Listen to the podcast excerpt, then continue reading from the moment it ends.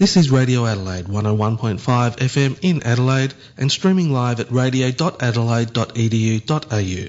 It's now time for the Nepali Bhutanese program Voice of Shangri-La in Nepali.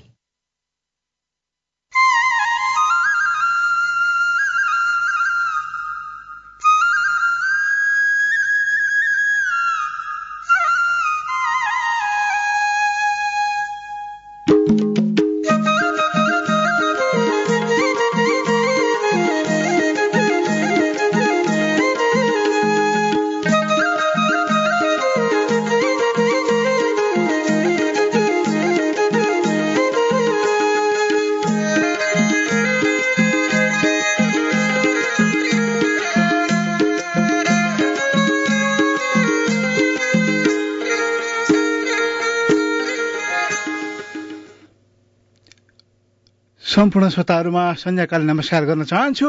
कार्यक्रम voice of साङ्ग्रिलामा एक हप्ताको लामो पर्खाइपछि आज पनि यहाँहरू माझ आइसकेको छ। प्रवासी नेपाली एवं भुटानीहरूलाई लक्षित गरी विगत चार वर्षभन्दा बढी सञ्चालन हुँदै आएको आएको नेपाली रेडियो साप्ताहिक कार्यक्रम Nepalese Cultural Society of South अस्ट्रेलियाको प्रस्तुति। साउथ अस्ट्रेलियाको पहिलो नेपाली आवाज रेडियो साप्ताहिक कार्यक्रम भोइस अफ साङ्गेलामा। आज पनि विविध रमाइला प्रस्तुतिका कोसेली लिएर हामी यहाँहरूमा उपस्थित भइसकेका छौँ। विगतमा विगतका कार्यक्रममा चाहिँ आज पनि यहाँहरूलाई विविध रमाइला प्रस्तुतिका कोसेलीहरू लिएर साहित्यका सिर्जनाहरू र श्रोताबाट प्राप्त सूचनाहरू पनि हामी प्रस्तुत गर्ने जमर्कमा रहेका छौँ। र श्रोताहरू आज भने म यहाँहरू माझ आइसकेको छु। दुई सय सडसठी श्रृङ्खला लिएर यहाँहरू माझ दुई सय छैसठी श्रृङ्खला पार भइसकेको छ भने आजको यो दुई हजार पन्ध्रको दोस्रो कार्यक्रम दुई दुई सय सडसठी श्रृङ्खला लिएर यहाँहरू माझमा उपस्थित भइसकेको छु। यहाँहरूकै रेगुलर होस्टमा खगेन्द्र।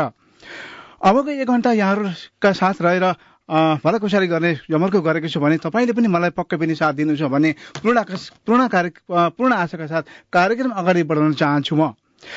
श्रोताहरू हामीलाई फ्रिक्वेन्सी मोडुलेसन एक सय एक दशमलव पाँच मेगा हर्च अथवा हामीलाई digital online W W W dot radio dot L D dot edu dot A U मार्फत पनि हामीलाई संसारभर लाइभ सुनिरहनु भएको छ। र हामीलाई यहाँहरू पनि कुनै कार्यक्रम गर्दै हुनुहुन्छ कुनै वर्तमानमा कुनै जन्मदिनको शुभकामना आदान प्रदान गर्न चाहनुहुन्छ भने हामीलाई स्टुडियोको टेलिफोन नम्बरमा यानि कि फेसबुक पेजमा पनि हामी अनलाइन भइसकेका छौँ। यहाँ जुनसुकै सुविधा सुविधा यहाँहरूले प्रयोग गर्न सक्नुहुन्छ। र स्टुडियोको टेलिफोन नम्बरमा यहाँले आफ्नै आवाजमा सन्देश दिन चाहनुहुन्छ भनेदेखि चाहिँ तिरासी तेह्र पाँच हजार। यानि कि तपाईँ साउथ अस्ट्रेलिया बाहिर हुनुहुन्छ भनेदेखि चाहिँ शून्य आठ तिरासी तेह्र पाँच हजार।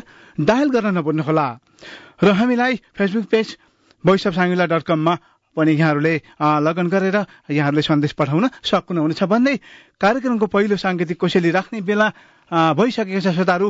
र आजको साङ्गीतिक कोसेली मैले अलिक फरक ढङ्गले प्रस्तुत गरेको छु। विगतमा कार्यक्रममा चाहिँ मैले पनि यसरी प्रस्तुत गर्ने जमर्को गरेको थिएँ श्रोताहरू।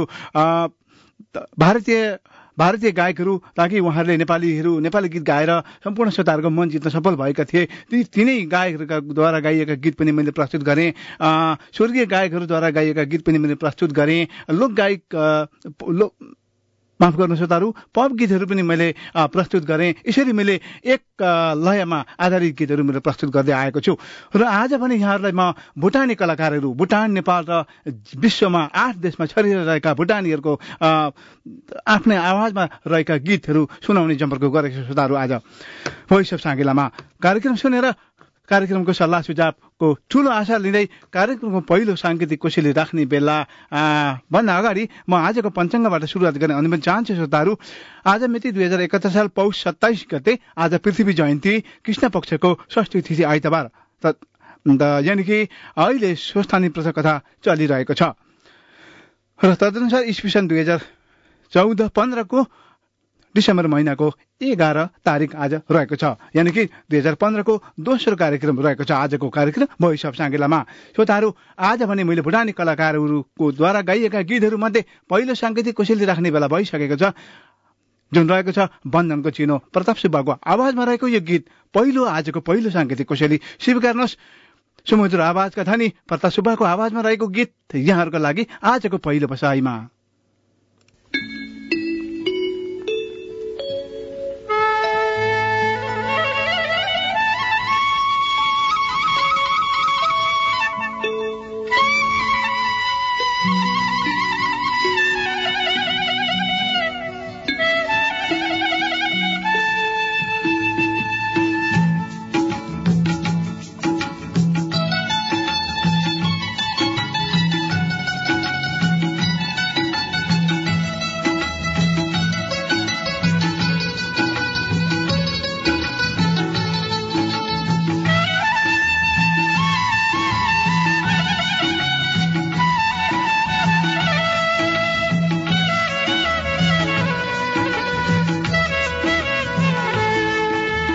बन्धनको चिनो बन्धनको चिनो हार दिन सक्दिनँ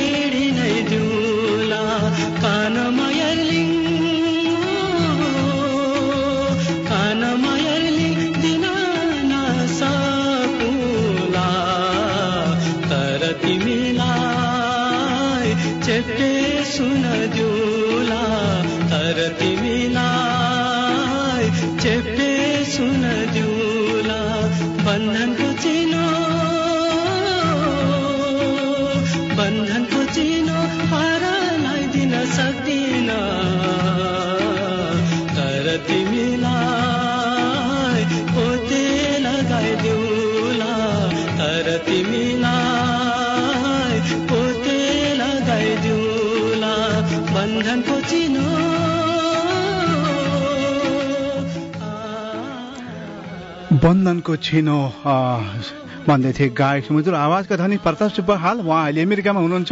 उहाँले यो उहाँ भुटान उहाँले भुटान छोड्नुभन्दा पनि अगाडि उहाँले यो गीत रहँदा गाउनु भएको थियो यो गीत र उहाँ अहिले हाल अमेरिका हुनुहुन्छ यो गीत आजसम्म पनि उत्तिकै हृदयस्पर्शी मन पराउने श्रोताहरू कमै मात्रै होलान् यो गीत र आज पनि उत्तिकै यो गीत हृदयस्पर्शी छ श्रोताहरू। र श्रोताहरू पहिलो साङ्गीतिक कुशली मैले राखेँ पहिलो आवाजमा आजको बसाइको पहिलो आवाज प्रताप सुब्बाको आवाजमा रहेको भन्जनको छिनो।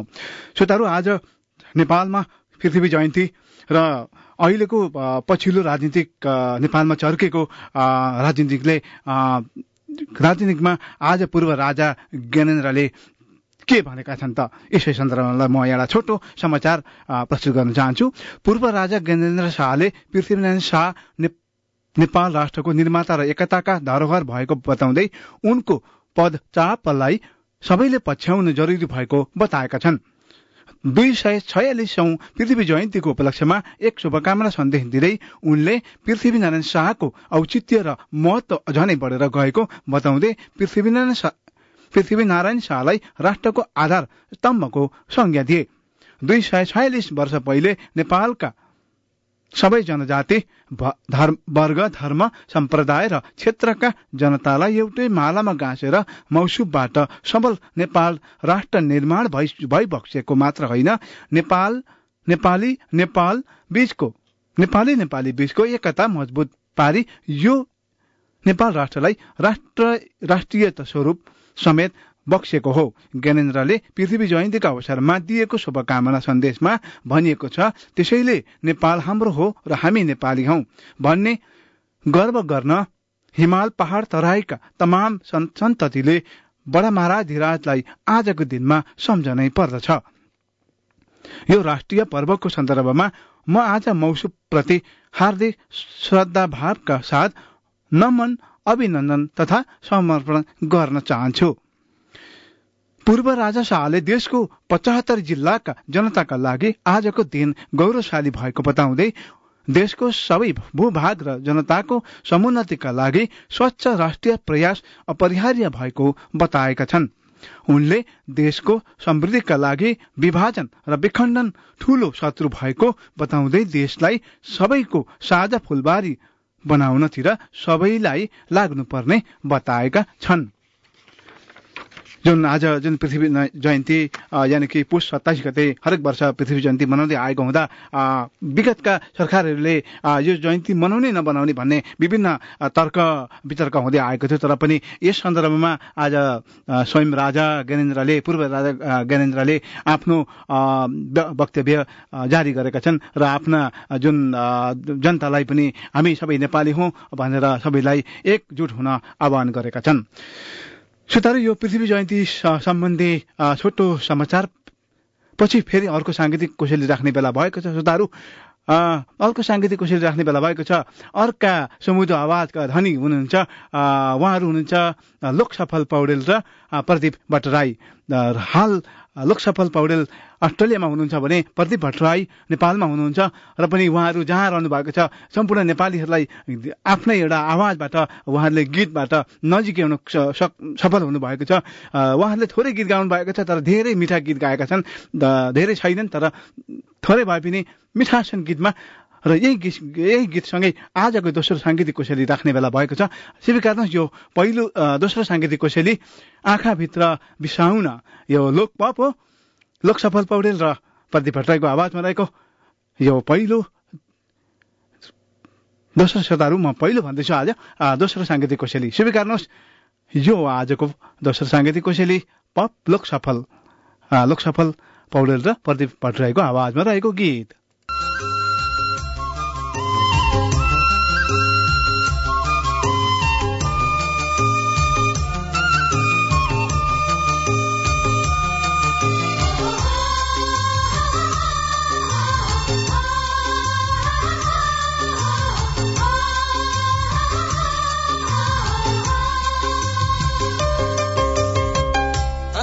आँखाभित्र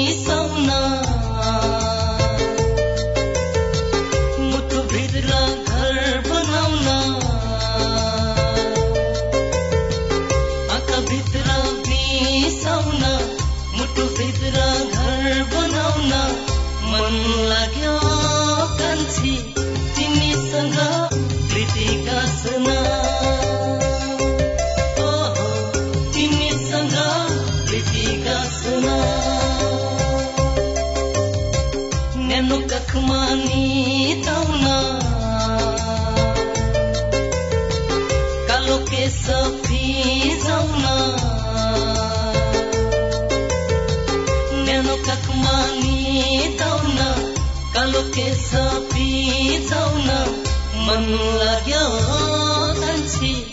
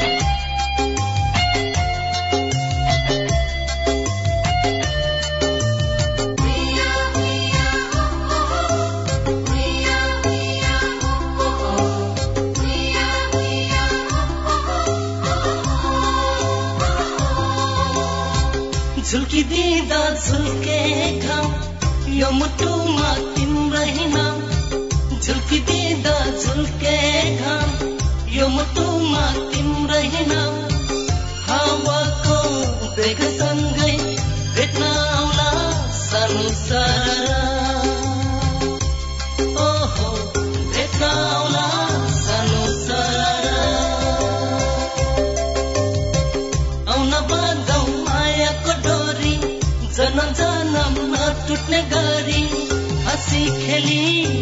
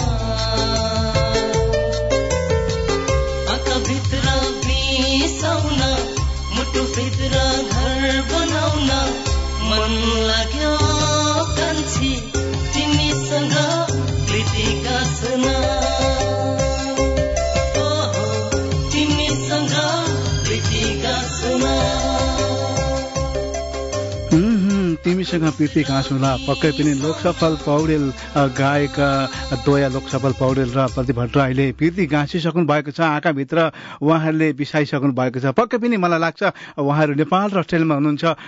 जहाँ रहे जस्तो अवस्थामा रहे पनि यहाँहरूले सम्पूर्ण श्रोताहरूको मन जितिसक्नु भएको छ आफ्नो आँखाभित्र राखिसक्नु भएको छ श्रोताहरूले यहाँहरू दोया गायकहरूलाई। निकै मिठो गीत। श्रोताहरू म त स्पिकर यो अफ गरेर गीतको धुनमा नाचपछि समय गीत सकेको पत्तै भएन म त नाच्दा नाच्दै पसिना खलखली भएछ तारू लोकसफल पौडेलले निकै राम्रो र प्रति भट्टराईले निकै अ, सुमधुर आवाजमा सजिएको गीत यहाँहरूलाई मैले प्रस्तुत गरेँ। पक्कै पनि यहाँहरूले रमाइलो गर्नुभयो नाच्नुभयो भन्ने मैले स्वीकार गरेँ। पक्कै पनि मैले आशा गरेँ भन्दै श्रोताहरू कार्यक्रम अर्को श्रृङ्खलातिर लाग्न चाहन्छु म। हालै भुटान साहित्य परिषदले नयाँ नेतृत्व चयन गरेको छ। र यो साहित्य सम्बन्धी छोटो एउटा समाचार प्रस्तुत गर्न चाहन्छु।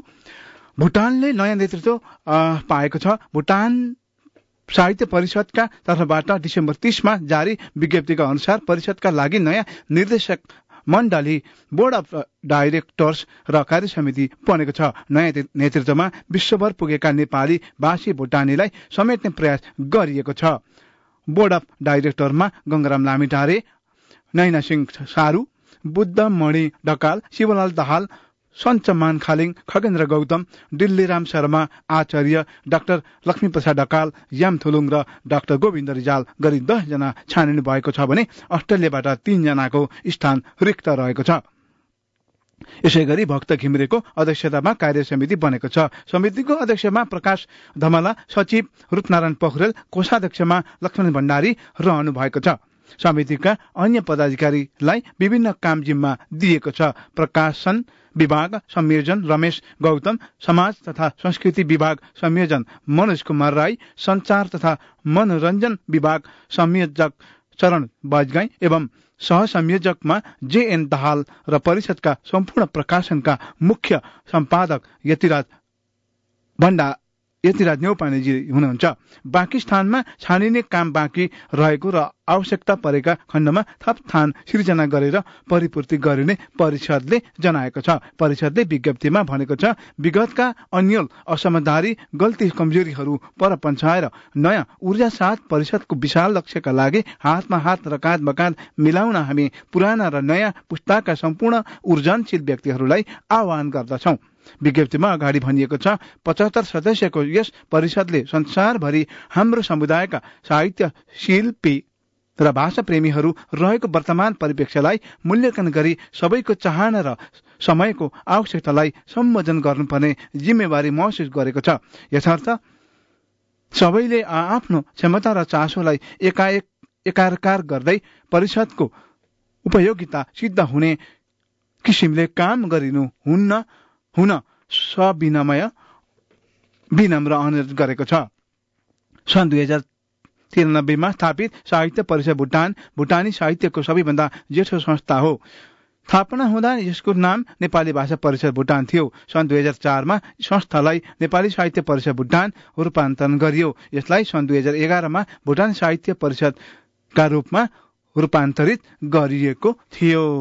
श्रोताहरू यो भुटान साहित्य सम्बन्धी छोटो चर्चापछि फेरि म अर्को साङ्गीतिक कोसेली राख्न चाहन्छु। आज भने भुटानी कलाकारहरूद्वारा गाइएका गीतहरू छन् र अब स्वीकार्न अर्को एउटा तेस्रो साङ्गीतिक कोसेली नन्दकिशोर शिवाकोटीको आवाजमा रहेको सम्झिदेऊ न हे दाई। सम्झिदेऊ न।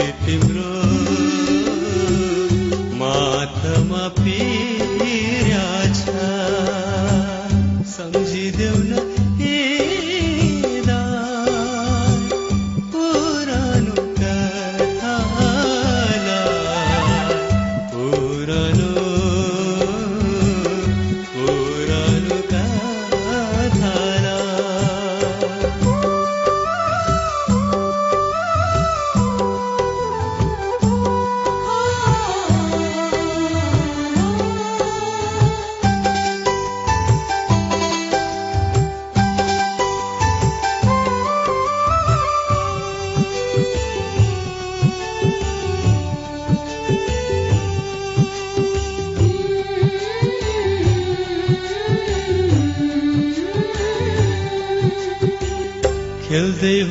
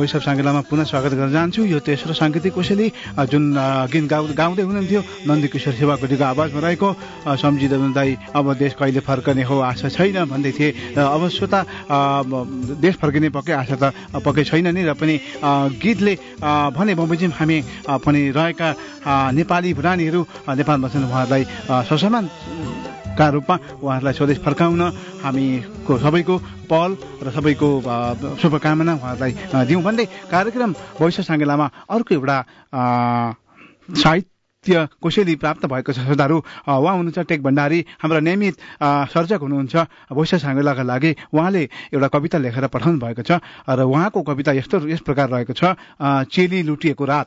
शीर्षक राख्नु भएको छ। श्रोताहरू बाटोमा कोलीका खात आलै छ अझै सम्झिरहेछु अनि खुन लागेको पात आलै छ अझै सम्झिरहेछु। गुलाबीमा वाँ वाँ गर्दै लैनो गाई कराउँदा बिरह सरी दुधले धोएको हात आलै छ अझै सम्झिरहेछु। दुध र खुनको युद्धमा बस्ती जलेर खरानी हुँदा पस्किँदै गरेको भात आलै छ अझै सम्झिरहेछु। भित्र बाहिर लछार्दै बा आमाकै सामुनले बैरीले चेलीको लुटिएको रात आलै छ अझै सम्झिरहेछु। चेलीको चेली लुटिएको रात अझै सम्झिरहेछु। श्रोता उहाँ हुनुहुन्थ्यो। टेक भण्डारीजी निकै जोसिलो कविता लेखेर उहाँले पठाउनु भएको थियो जुन भुटानमा अत्याचार थियो। त्यो अत्याचारलाई एउटा कविताको रूपमा उहाँले रूपान्तरण गरेर पठाउनु भएको छ। टेक भण्डारीजी तपाईँको कवितालाई हामीले प्रस्तुत गरि गरिरहेका छौँ र आगामी दिनमा पनि तपाईँकै सिर्जनाहरू हामी पाउने आशाका साथ अर्को साङ्गीतिक कौशल राख्ने बेला भएको श्रोताहरू स्वीकार्नुहोस् यो अर्को एउटा गीत छाया तिमी माया या नमान चाहे तिमी माया मान या नमान भन्दैछन् गायक डिबी बराइलीको आवाजमा रहेको स्वीकार्नुहोस् यो चौथो साङ्गीतिक कौशली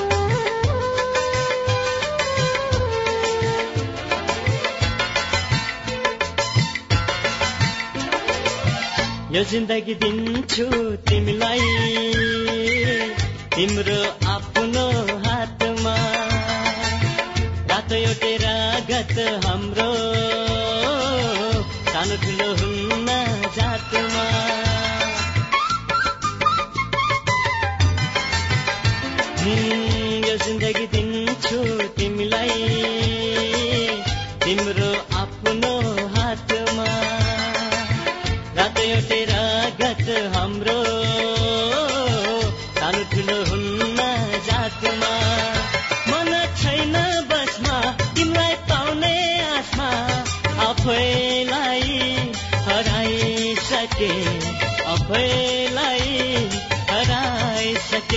चाहे स्वीकृति देऊ या नदेऊ चाहे स्वीकृति देऊ या नदेऊ तिमीलाई अपनाइसके तिमीलाई अपनाइसके सोचे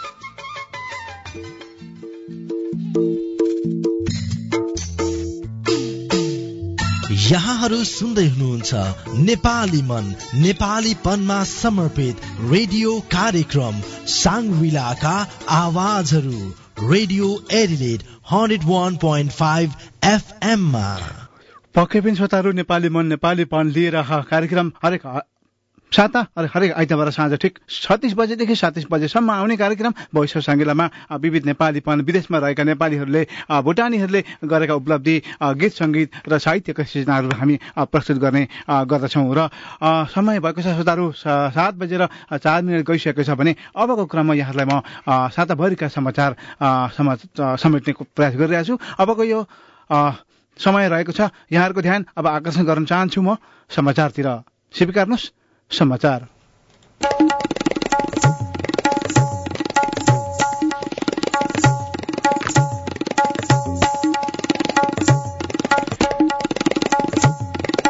समाचारको सिलसिला प्रारम्भ गर्न चाहन्छु। प्रमुख प्रसङ्गहरूबाट प्रधानमन्त्री सुशील कोइरालाले श्रीलंकाका नवनिर्वाचित राष्ट्रपति मैत्रीपाल सिरिसेनासँग टेलिफोन वार्ता गरेका छन्। शुक्रबार सम्पन्न राष्ट्रपति निर्वाचनमा निर्वाचित भएका बधाई भएकामा बधाई दिँदै प्रधानमन्त्री कोइरालाले नेपाल र श्रीलंका बीच द्विपक्षीय द्विपक्षीय सम्बन्ध आगामी दिनमा अझ सुमधुर हुने विश्वास व्यक्त गरेका छन्। दुई देशबीच विगत लामो समयदेखि रहँदै आएको मैत्रीपूर्ण सम्बन्ध थप सुदृढ हुने भन्दै प्रधानमन्त्री कोइरालाले श्री सेनाको कार्यकालमा श्रीलंकाका अझै समुन्नत दिशामा अगाडि बढ्ने विश्वास समेत व्यक्त गरेका प्रधानमन्त्री कोइरालाका प्रेस संयोजक प्रकाश अधिकारीले जानकारी दिनुभयो। यसअघि प्रधानमन्त्री कोइरालाले श्री सेना राष्ट्रपतिमा निर्वाचित भएपछि पठाएको शुभकामना सन्देशमा दुई देशबीच जनस्तरमा रहेको मैत्रीपूर्ण सम्बन्ध आगामी दिनमा थप मजबुत हुने विश्वास व्यक्त गरेका छन्। नेपाल र श्रीलंका बीच रहेको आपसी विश्वास र सहयोगले क्षेत्रीय शान्ति स्थायित्व र समृद्धिका थप बल पुर्याउने प्रधानमन्त्री कोइरालाको सन्देशमा उल्लेख गरिएको छ। दक्षिण एसियाली क्षेत्रीय सहयोग संगठन सार्क मार्फत क्षेत्रीय विकास र समान चासोका क्षेत्रमा समेत मिलेर काम गर्ने र आपसी विश्वास र सहयोगका क्षेत्रमा समान धारणाका साथ अगाडि बढ्ने प्रधानमन्त्री कोइरालाको भनाइ छ।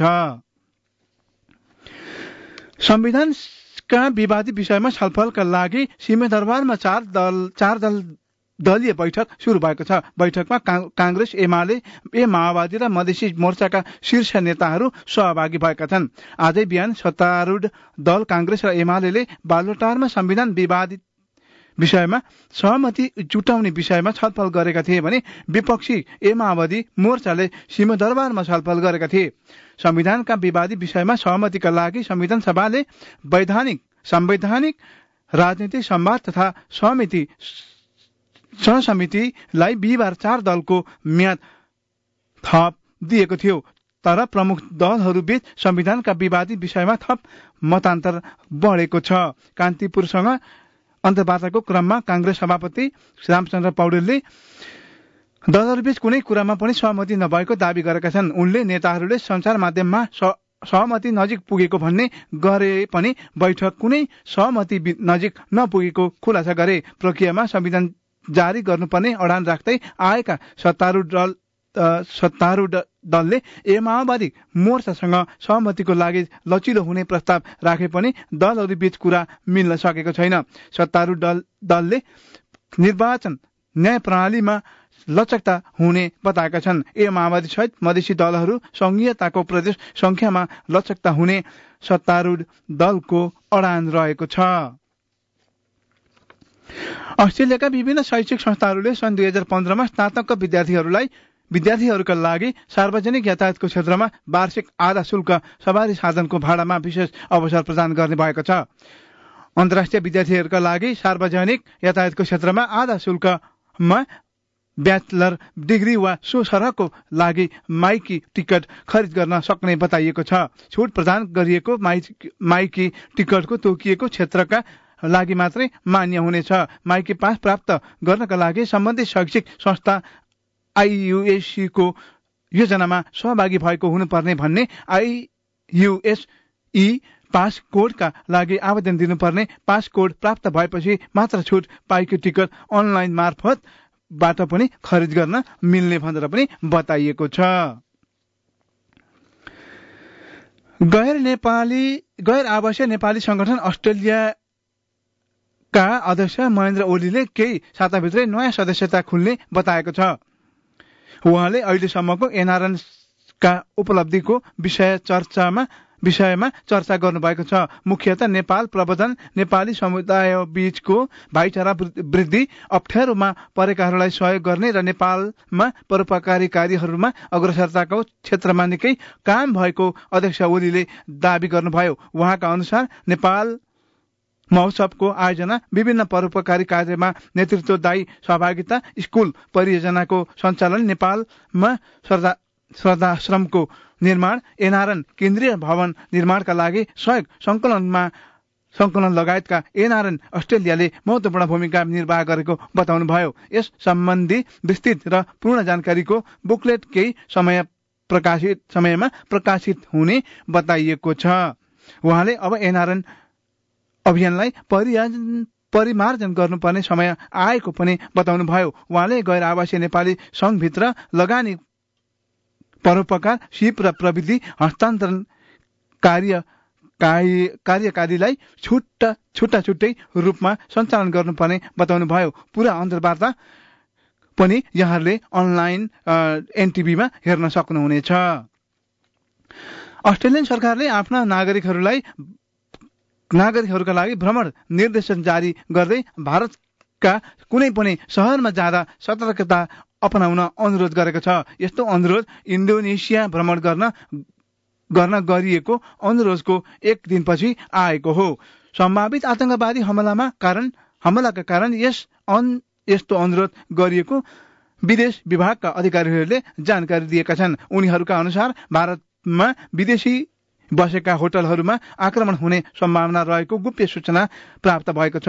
अस्ट्रेलियन नागरिकहरूले अधिकांश भ्रमण गर्ने ठाउँहरूमा बिना कुनै चेतावनी वा छोटो चेतावनी बीच आतंककारीहरूले हमला गर्ने सूचना प्राप्त सूचनाहरू प्राप्त भएका छन् र यिनीहरूको सूचनाका गम्भीरका विषयमा हामी अनुसन्धान गरिरहेका छौं। सुरक्षा अधिकारीहरूले भनेर पनि समाचारमा जनाइएको छ।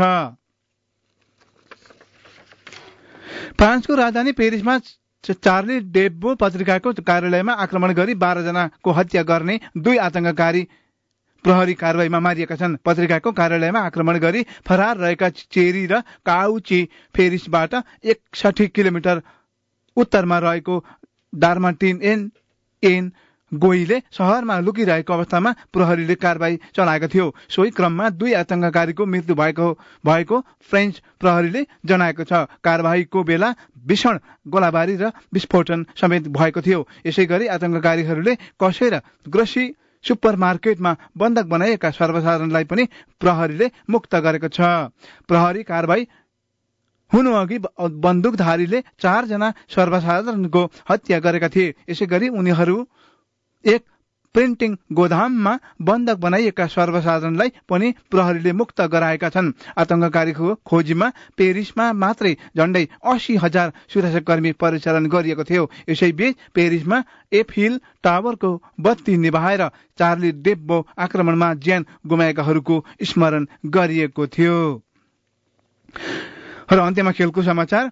भारत र अस्ट्रेलिया बीचको चौथो तथा अन्तिम टेस्ट बराबरीमा सकिएको छ। यो सँगै अस्ट्रेलियाले चार सेट श्रृङ्खला बीसले आफ्नो पक्षमा पारेको छ। पाँचौं तथा अन्तिम दिनको खेलमा भारतले जितका लागि पाएको तीन सय उनपचास रन जोड्न नसकेपछि खेल बराबरीमा सकिएको हो। भारतले अन्तिम दिनको खेल सकिँदा सात विकेटको अन्तिम क्षतिमा मात्र दुई सय बयानब्बे रन जोड्यो भारतीय खेलाड़ीहरूले सम्हालेर खेलेका थिए। श्रृङ्खलामा उत्कृष्ट प्रदर्शन गरेका Australian टिमका Steven Smith match of the match of the match र म्यान अफ दि सिरिज घोषित भएका थिए।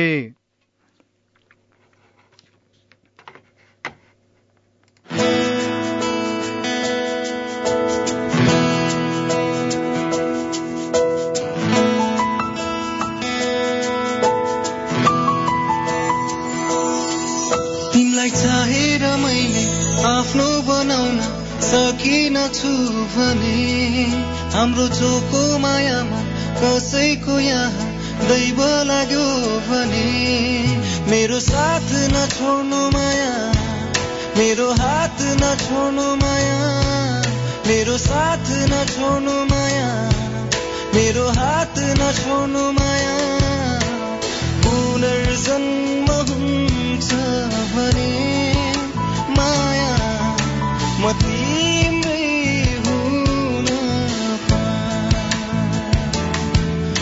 यदि पुनर्जन्म हुन्छ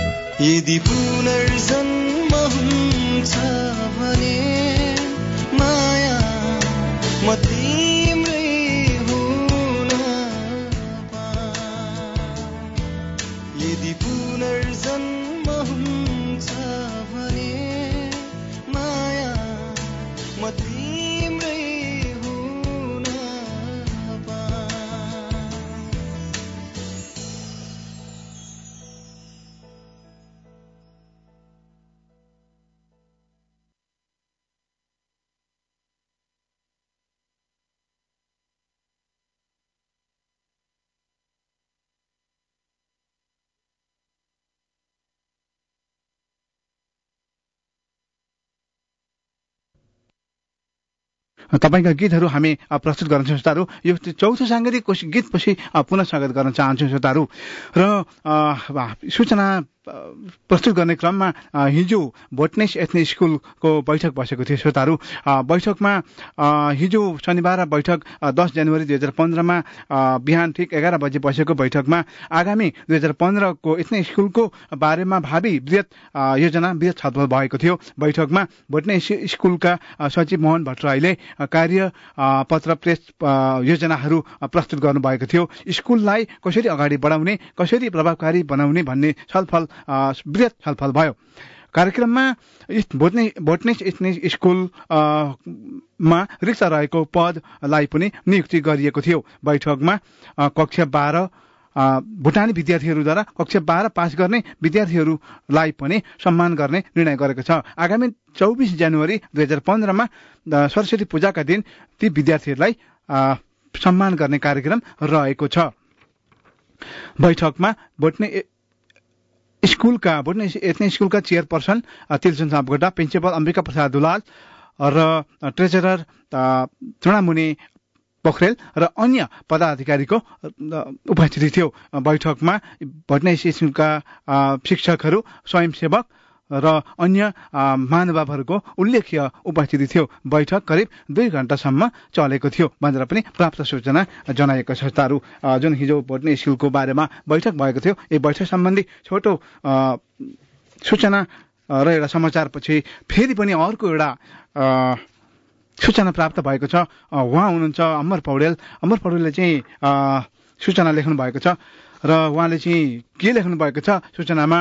भन्दाखेरि चाहिँ श्रोताहरू श्रीकृष्ण श्रेष्ठको अभिनीत अन्तिम चलचित्र कोहिनूर एडलेटमा प्रदर्शन हुने भएको छ। जनवरी सोह्र तारिकका दिन मर्करी सिनेमा हलमा प्रदर्शन हुने आयोजना आयोजकले बताएका छन्। आकाश अधिकारीको निर्देशनमा तयार भएको चलचित्र कोहिनूर चेलीबेटी बेचबिखनको विषयलाई लिएर निर्माण गरिएको नारी प्रधान चलचित्र श्रीकृष्ण श्रेष्ठ श्वेता खड्काका साथमा मिथिला शर्मा सम्राट सापकोटा मार्टिन खान मुकुन्द श्रेष्ठ लगायतले अभिनय गरेका छन्। मुम्बईको कोठीमा जीवन चलाउन विश- विवश नेपाली युवतीको कथामा आधारित यो चलचित्र श्रीको सपना थियो। उनले आफ्नो सपना त पूरा गरेरै छाडे तर आफैले हलमा गएर हेर्न पाएनन्। काठमाडौँमा फिल्म चलिरहेको दोस्रो दिन अभिनेता श्रीकृष्ण श्रेष्ठको भारतको गंगाराम अस्पतालमा बोन क्यान्सरबाट निधन भएको थियो। विवाहपछि हनीमुन मनाउन भारतको सिमला गएका श्रीकृष्ण बिसन्चो भएपछि अस्पताल भर्ना भएका थिए भने भने उतै उनको निधन भएको थियो। यसै सन्दर्भमा लिएर एडलेटमा पनि फिल्म प्रदर्शन हुने भएको छ। नेपाली मुभी कोहिनूर जहाँ चाहिँ सोह्र जनवरी दुई हजार पन्ध्र शुक्रबार परेको छ। श्रोताहरू ठिक बेलुका छत्तिस बजे मार्करी सिनेमा हल यहाँहरूको चिर परिचित अ, जुन नेपाली फिल्म देखाइन्छ एडलेटको Mercury cinema hall thirteen Murphett street Adelaide five thousand. र प्रत्येक दरको टिकटको दर रहेको छ बिस डलर रहेको छ र निम्न व्यक्तिहरूलाई कन्ट्याक्ट गरेर यहाँहरूले टिकट टिकट उपलब्ध गराउनु हुनेछ उहाँहरूले र उहाँहरूको नाम रहेको छ Amar Chhetri zero four three four double four one nine double one. फेरि भन्छु नम्बर म Amar Chhetri zero four three four double four one nine double one. Sushil Niraula हुनुहुन्छ zero four zero one six seven six seven two one. Sushil Neuraula seven zero four zero one six seven six seven two one त्यसै गरी दिपक घिसिङ हुनुहुन्छ zero four three zero nine four seven seven nine four Dipak घिसिङ zero four three zero nine four seven nine sorry seven nine four अब अन्तिममा रहेको छ Tilchan Sapkota zero four three four two eight five seven zero seven. Tilchan Sapkota zero four three four two eight five zero seven zero seven. श्रोताहरू यो Kohinoor a, film पछिको यो सूचना पछि फेरि पनि अर्को एउटा गीत राख्ने बेला भएको छ। जुन गीत रहेको छ भुटानी कलाकार को आवाजमा रहेको गीत स्वीकार्नुहोस् झोपडीको जिन्दगीको झोपडीको जिन्दगीबाट तिमीलाई चाहने छ छाड्ने मेरो रहर छैन। मेरा रहर के के के भन्दैछन्? स्वीकार्नुहोस् यो अर्को छैठौं साङ्गीतिक कोसेलीको आजको बसाइमा।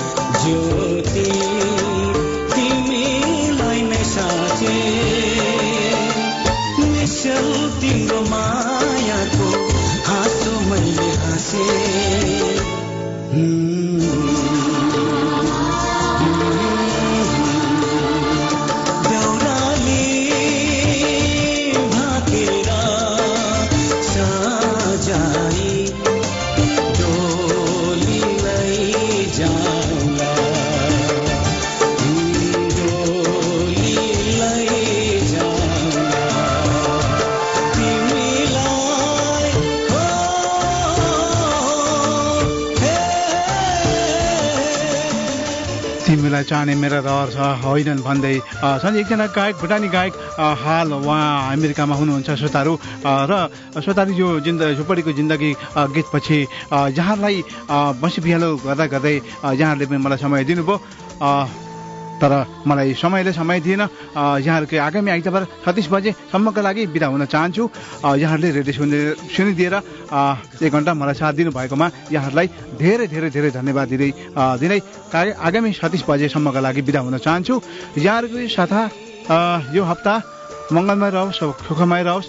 फेरि पनि दुई हजार पन्ध्र नौ वर्ष दुई हजार पन्ध्रको हार्दिक मङ्गलमय शुभकामना व्यक्त गर्दै स्वस्थानी व्रत लिनुहुने सम्पूर्ण चेलीबेटी नेपाली हिन्दू नारीहरूका लागि पनि शुभकामना दिँदै बिदा हुन चाहन्छु। र यो अन्तिम गीत पानी धिरीमा भाइ हरि पौडेल र सिन्धु मल्लको आवाजमा रहेको गीत छोड्दै आजका लागि कार्यक्रम वैशव साङ्गेलाबाट बिदा हुन चाहन्छु। र कार्यक्रम सुनिदिनु भएकोमा फेरि पनि यहाँहरूलाई धन्यवाद दिँदै हवस् त यहाँहरूको यो साता मङ्गलमा रहोस्। 是吧，兄弟？